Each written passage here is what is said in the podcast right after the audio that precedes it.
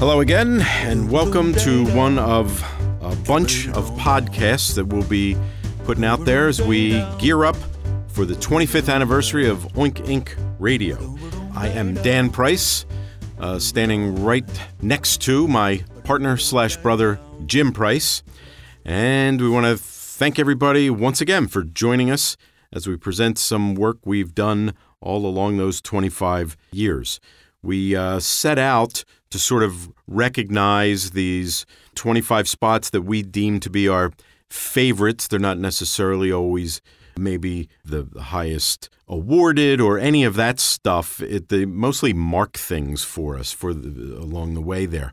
They were either fun or memorable or uh, you know achieved something along the way. As today's is going to do a couple of those things for us anyway. We're we're presenting them in no particular order, and so to that end, it really doesn't matter in what order you listen to these.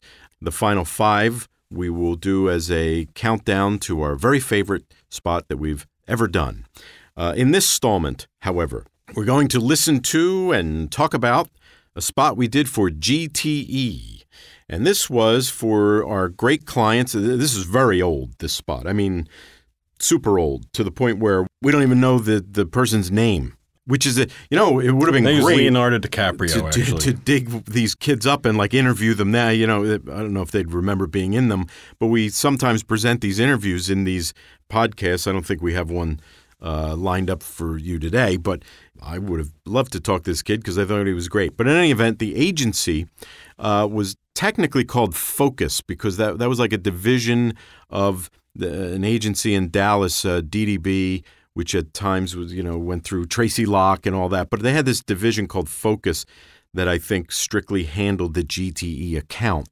But it was all the same people that we worked on uh, tons and tons of other accounts for that agency, which was really great for Oink Ink. because a it was in the early days when we were really just beating the bushes for any clients we could get.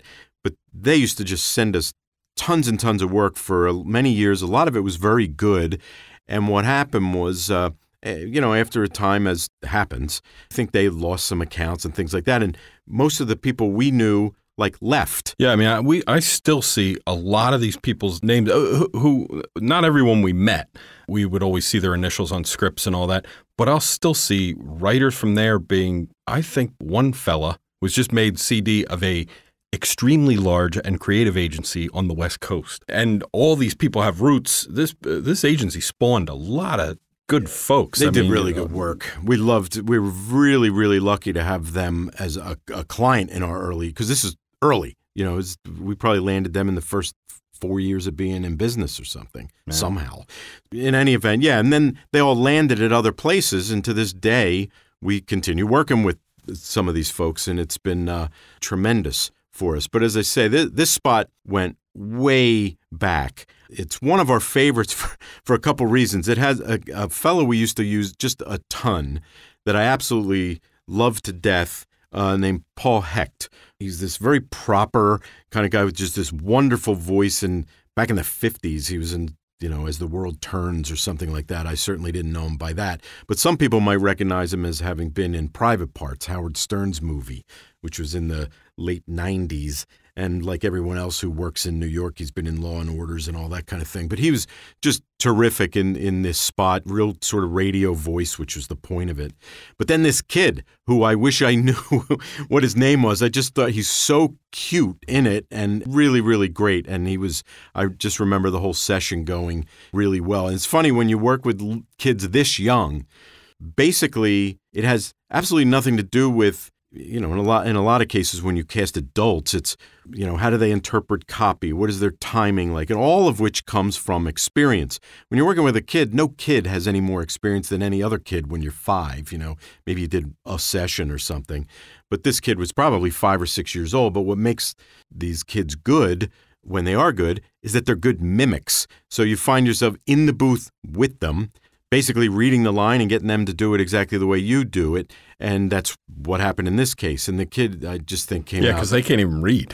Right. So you're just feeding him these little lines, and he gives it back, and you know that you know when you cut it all together, it's it's going to be terrific. I believe I sort of remember doing this at Tabby, but then Jim mentioned there was a time when we did when we worked a little bit. Tabby went through a move at one point. And we followed them to 39th and Madison. Yeah. It may have been a, like Plotkin had a little place over in like Times Square or Yeah, something, a real little place.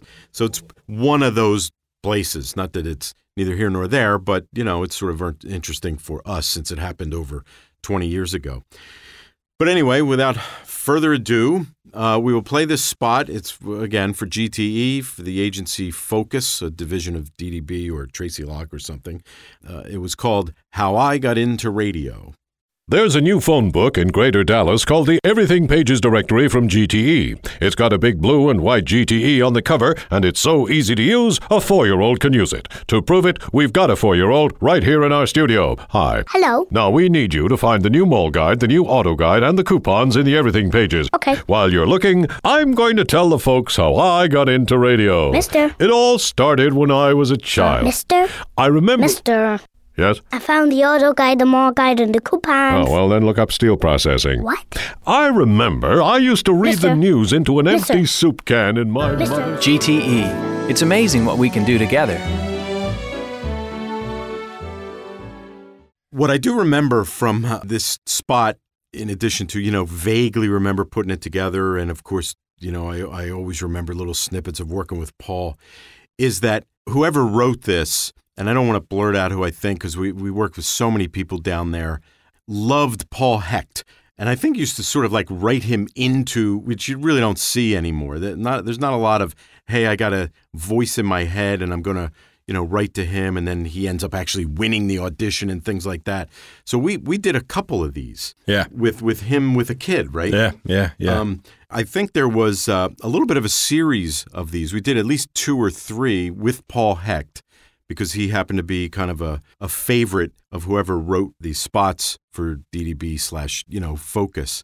And he just always cracks me up with this like big, you know, radio voice up against, juxtaposed against this little kid. You know, the coupons cracks me up every time I hear this spot.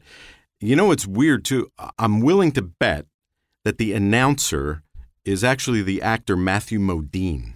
Does that sound familiar? Uh, you know what? He we did use him for a bunch of stuff. Was it this? I always thought it was the the the tag Yeah, GTE. If it isn't, but I'm almost sure he was our GTE announcer back then. And it's hard to remember. It was a while ago, especially when you hear him talking about phone books. Uh, for Well, our younger yeah. listeners, phone books.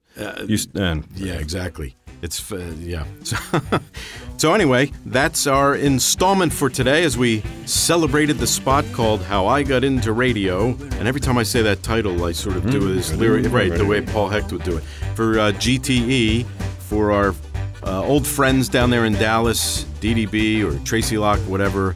Uh, focus. And uh, thanks everybody for listening, and we will be back next time.